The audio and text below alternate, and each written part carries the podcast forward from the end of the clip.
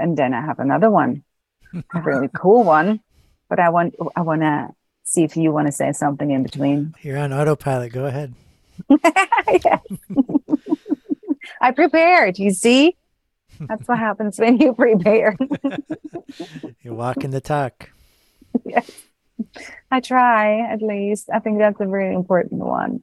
Hey, don't forgetters. Welcome to the next episode of the Don't Forget Yoga Podcast, helping memory challenged yoga teachers absorb yogic wisdom with music, mantras, and mnemonics. First, I just want to say sorry I've been away for a bit. I've had some blessings come through from my photography business, and I had to take advantage of them in a timely manner. And it was kind of overwhelming, but I've been consolidating a lot of my portfolios from over the years. And since yoga photography is one of my offerings, one of my main ones for a lot of that time, I've been looking at lots of my yoga photographs and remembering all of these amazing yogis that have passed by my camera lens over the years. And I was realizing I've also photographed all of the guests that we've featured on this show so far. And that's not a requirement to be a guest, but it's a result of me starting this podcast with episodes featuring my 2011 Jivamukti Yoga teacher training uh, friends and fellow teachers and teachers of the teachers. and I've had a chance to photograph all of them through the years, and I'm going to be putting some of those photos on our Don't Forget Yoga Instagram profile, which is at Don't Forget Yoga. Today's guest is another one of my fellow Jivamukti Yoga teacher trainees. But she's not teaching much Jivamukti Yoga these days. Instead, she lives in Bali and she teaches aerial yoga and she has a successful coaching business. Sounds like a really fun life to me. but I'm going to let her introduce herself.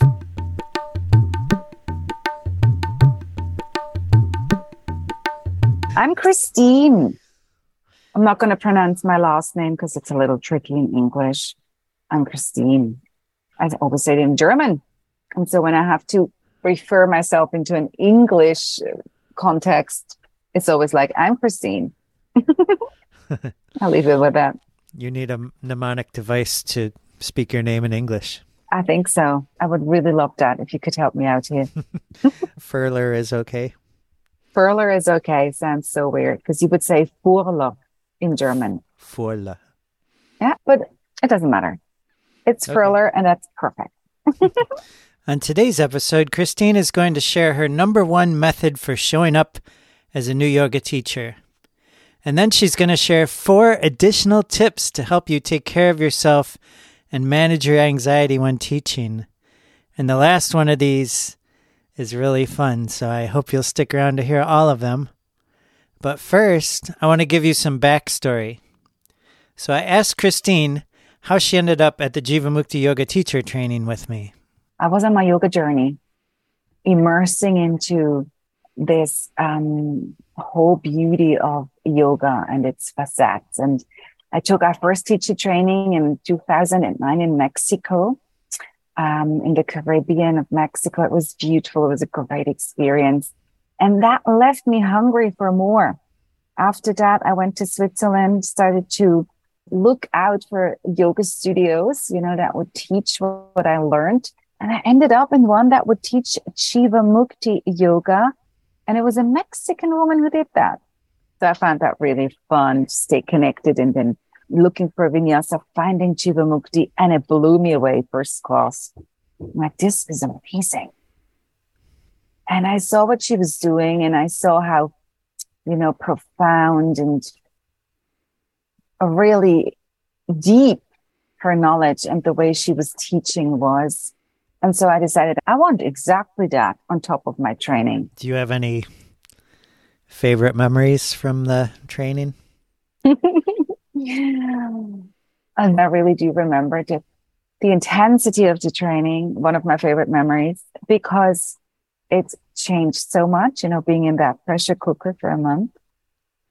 And I do remember our initiation night really fondly, singing the mantra, um, getting the malas, sitting in that auspicious mood, vibe of that night. That was so amazing. I've never had an experience like that ever again after.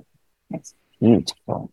The initiation night that Christine is mentioning was towards the end of our training. We went into a candlelit room wearing our white satsang clothing, and we formed a circle, and the Jivamukti founders Sharon Gannon and David Life came around to all of us, all 100 plus students, one at a time, whispering the mantra in our ear.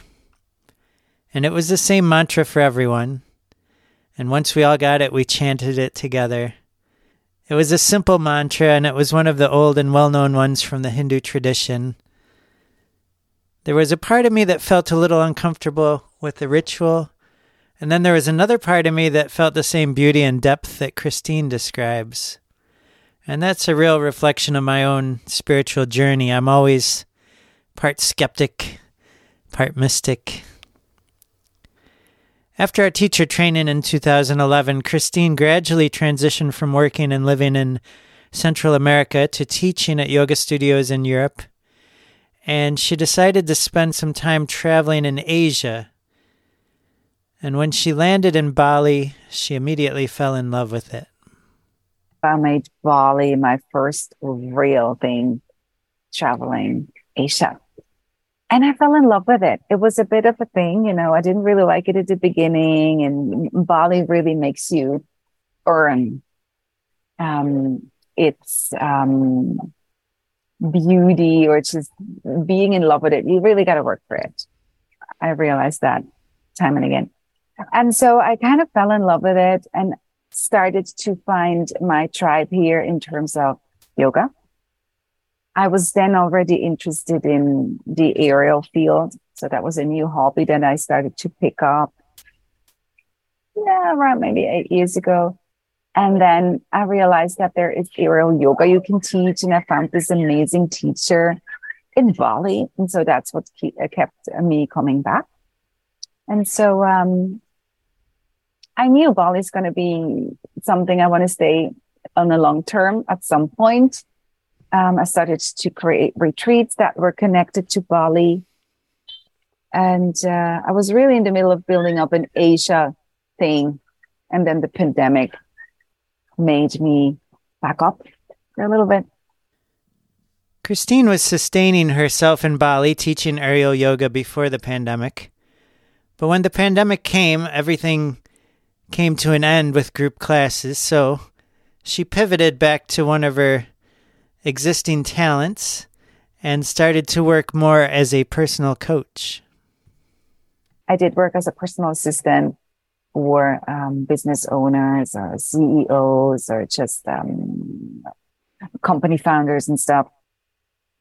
I did that before I went into yoga and I continued to do that simply because I like diversifying my um, things that I do. Um, and my um, jobs that I'm connected to just keeps me a bit on my feet, you know, being connected to different realities. And so I kept doing that on a contract basis. So I would still work with um, these type of people, organizing them, supporting them, um, consulting them, and this um, also gave me a good base of income that I could go back to when I needed it or when I was in the mood for, or if I just wanted to stay, have a break from teaching, because teaching, you know, is, is also like, it can exhaust you. I need downtime from that. The coaching business has blown up since the pandemic, in case you haven't noticed. And it's been fascinating to watch. So I asked Christine how she views the popularity of coaching and if it is sustainable for so many people to be coaches these days the coaching business blew up through the pandemic because people were looking for a possibility to still offer something. Others just saw their chance to sell their um, trainings, their coaching trainings. I find it is comparable to the yoga scene that blew up at some point and everyone become a yoga teacher. So now everyone becomes a coach. and maybe that's a good one because you are, um, have carpenter experience yourself. I find that a really good example. It's with every profession. You do have many who do the same thing. So you have a right. lot of carpenters, you have a lot of doctors, you have a lot of gardeners, you have a lot of whatnot. You know, there are there in, in, in quantities beyond your imagination. And it really depends on how good you are, how serious you take your job, how much experience you have, and how much you think that what you're doing is a genuine service to people. And there you go. Some are more and some are less um, successful.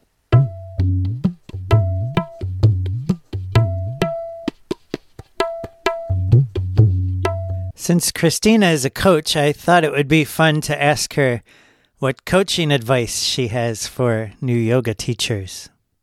Okay, so coaches shouldn't give advice first okay. thing off.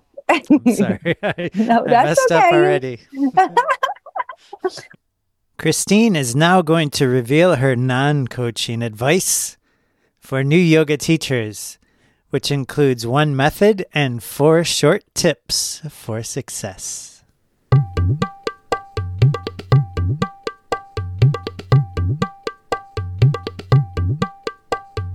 I had one method and I still recommend that.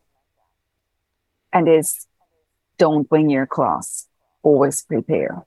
Never show up and just think you can do it. Especially when you are a new teacher. Know your structure, your sequencing, what you're going to talk about. Like spend a lot of time preparing. I did that and it paid off it really did. Like it did pay off that we would repeat our mantras time and again, that we would repeat our sutras time and again. That stuff pays off. This is something you can't underestimate.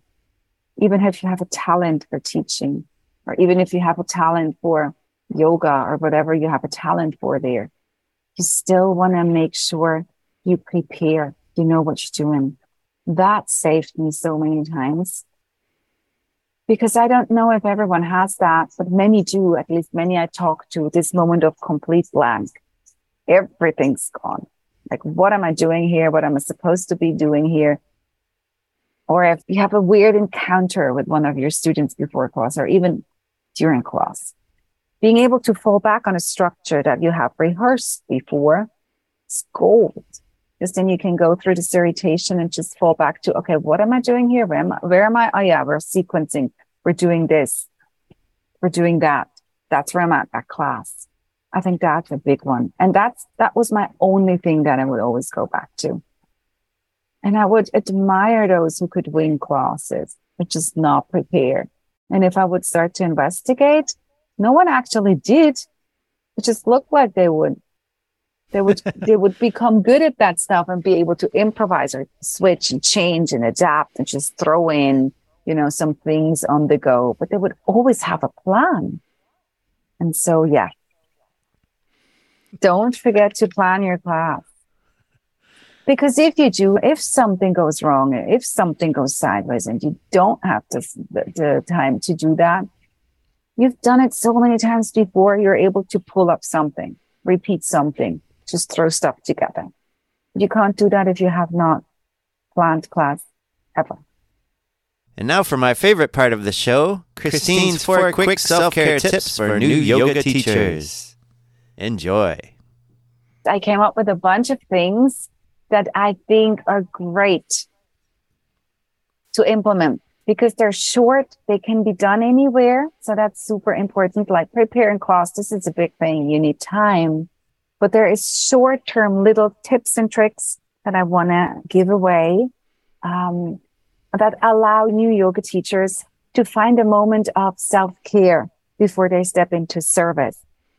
And so the first thing I come up with, and I think it goes really nicely into the why, is set your intention before you teach. And don't come up with a new intention every time you teach. Make it like a mantra. Like, why do you teach? What's your why? Get back to that. And it's certainly not being on a, uh, you know, on, on a performer's seat. Um, this is not, this is not about you. Find the why. and then bring it back in before you step out on stage. It is a stage. I mean, this is very clear. You're the teacher, you're facilitating this thing, you're the entertainer, so to speak. But it's not about you. People come for what you teach, the service that you provide, not for you. So this is not like a you based thing. And I, I find when you are able to set that intention and have a moment of centering, okay, why am I doing this? And whatever that is for you, it takes you out of that pressure of having to perform. It makes you step back and just let the thing come through you. Yes.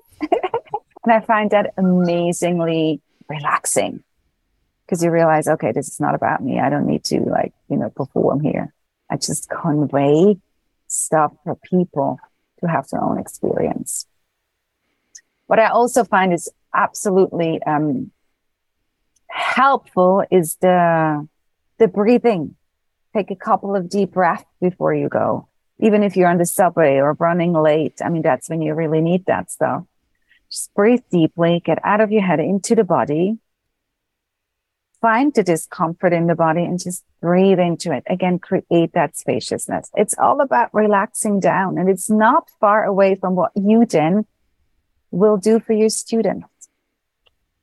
Another little hack is to use the grounding or the introduction or the first couple of minutes where you do something with your students to bring them into the room. Do that for yourself. Bring in what you need. Breathe with your students, meditate with your students, ground with your students, put them into, I don't know, a child's pose because you need it. Not necessarily because they do. Of course, because they do, but that's a great way of making yourself a part of your class. Easy, easy, you know, it is of service to everyone, but in that moment, it's of service to you because you then allow yourself to ground and just get into class, breathe out and get into the zone, into the mode, into the mood of, of, um, just letting that stuff flow through you and not restrict because you're so nervous and overwhelmed. Um, and then I have a last one, and that is a bit of a, I find that a really profoundly shifting one. Um, it might be a new concept for people. So I'm taking a little bit more time with that one. The last one is, and I have a name for it. You want to be your own parent, meaning you want to take all of the parts that are screaming at you when you step into class because you are overwhelmed. Because, as you said, you might have a bit of an imposter syndrome going on because you think you're not good enough, because you think, I can't do this, I will forget everything. All of these parts and take them by the hand and ask them to co create with you. And with that little tool, you see every part of you as, as being family and they all have a say and they all have, they're all on their own journey. You take all of these parts, take them by the hand, take them serious and ask them to co-create with you. Ask them to be okay with just having you take the lead, being the parent and promise them that they'll be safe, that you, you won't push them away. They're welcome here. They're welcome to come on the ride. So everyone is included. And that sounds a bit counterintuitive because normally you want those parts to go away and not be present, you know, especially not the imposter or the one that is completely overwhelmed and tends to forget things. But I promise you that if you take those in and make them a part of it, they will not bother you as much. They will be seen. They will feel comfortable and safe. So be your own parent. Take all of your parts at hand, take them with you allow them to be part because they're only screaming at you eventually, like ultimately, eventually, because you don't want them to be there. That's why they're very loud. Hmm. And so that little thing is just like, okay, everyone, all, and that sounds silly. I know that, but I promise you it's not because you have all of these parts. I really love what Christine is saying here. And it's something I hear from my therapist friends too. We have to integrate all of our parts because they're still out there reacting to something that happened to us years ago. the love we didn't get, the people that broke our heart, the times we felt abandoned. These are the parts of our psyche that develop to help us through those stressful times when we were younger and smaller and more helpless, physically perhaps. And those parts of us are still trying to protect us in the way that they learned how. They don't know that we've developed more balanced strategies to navigate the world. And so they're just trying to protect us. And if we acknowledge them, that protection and that impulse, and see them as our child self that we want to protect and nourish and bring with us on this journey, then they can feel safe and they become our allies again, or our children, as Christine says. I love that one. It's my favorite one because it is, you know, it goes so well with all of the yogic teachings. It goes so well with you being a teacher, being a facilitator of a yoga class. You step in the role of a parent in a way. You know, you lead people. And how can you lead people if you don't know how to be a leader or a parent or a caretaker for yourself? So that that beautifully goes into that topic. That's why I do like working with with the yoga teachers, movement teachers, teachers of all kind, because the concepts go so well together. Taking care of yourself so you can take care of others. So you could set up a mat for your anxiety and set up another mat for your yes inauthenticity self and go over and give them little assists during the class. oh my god, that's so cool! I love that. They and then eventually they want to come to class and want to be part of it, and they're going to be like all happy. that that's so sweet. I love that. I can see the picture of like five, you know, five, six empty mats like, no, this one is taken. This is my anxiety. it wants a strap as well. Needs straps and straps today. I love that. I uh-huh. love what you just said. Because you can become creative with that. There's no limit to creativity as long as you stay loving and inclusive. Do whatever you need to to get in touch with that.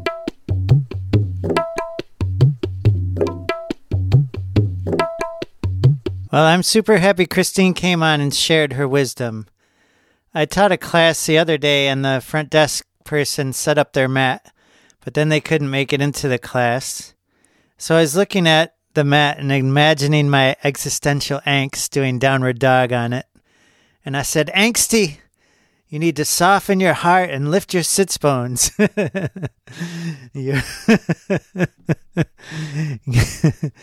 Uh, well, Christine Furler is a transformational coach, facilitator, mentor, and she's an aerial yoga flow teacher.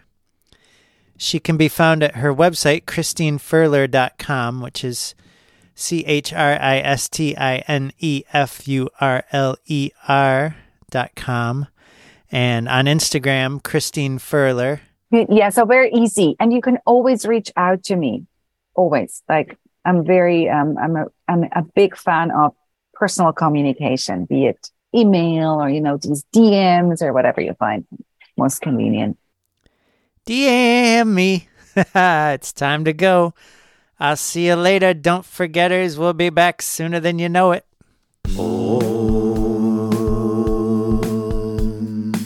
Thanks for listening to the Don't Forget Yoga podcast. Your time and attention is deeply appreciated. Very deeply. If you like the show, please tell your yoga teacher friends about it or leave us a review. If you have a yoga mnemonic to share or anything else you want to talk about, I love to hear from you. Leave a voicemail at don'tforgetyoga.com right now during this guitar solo. Our listeners are the best.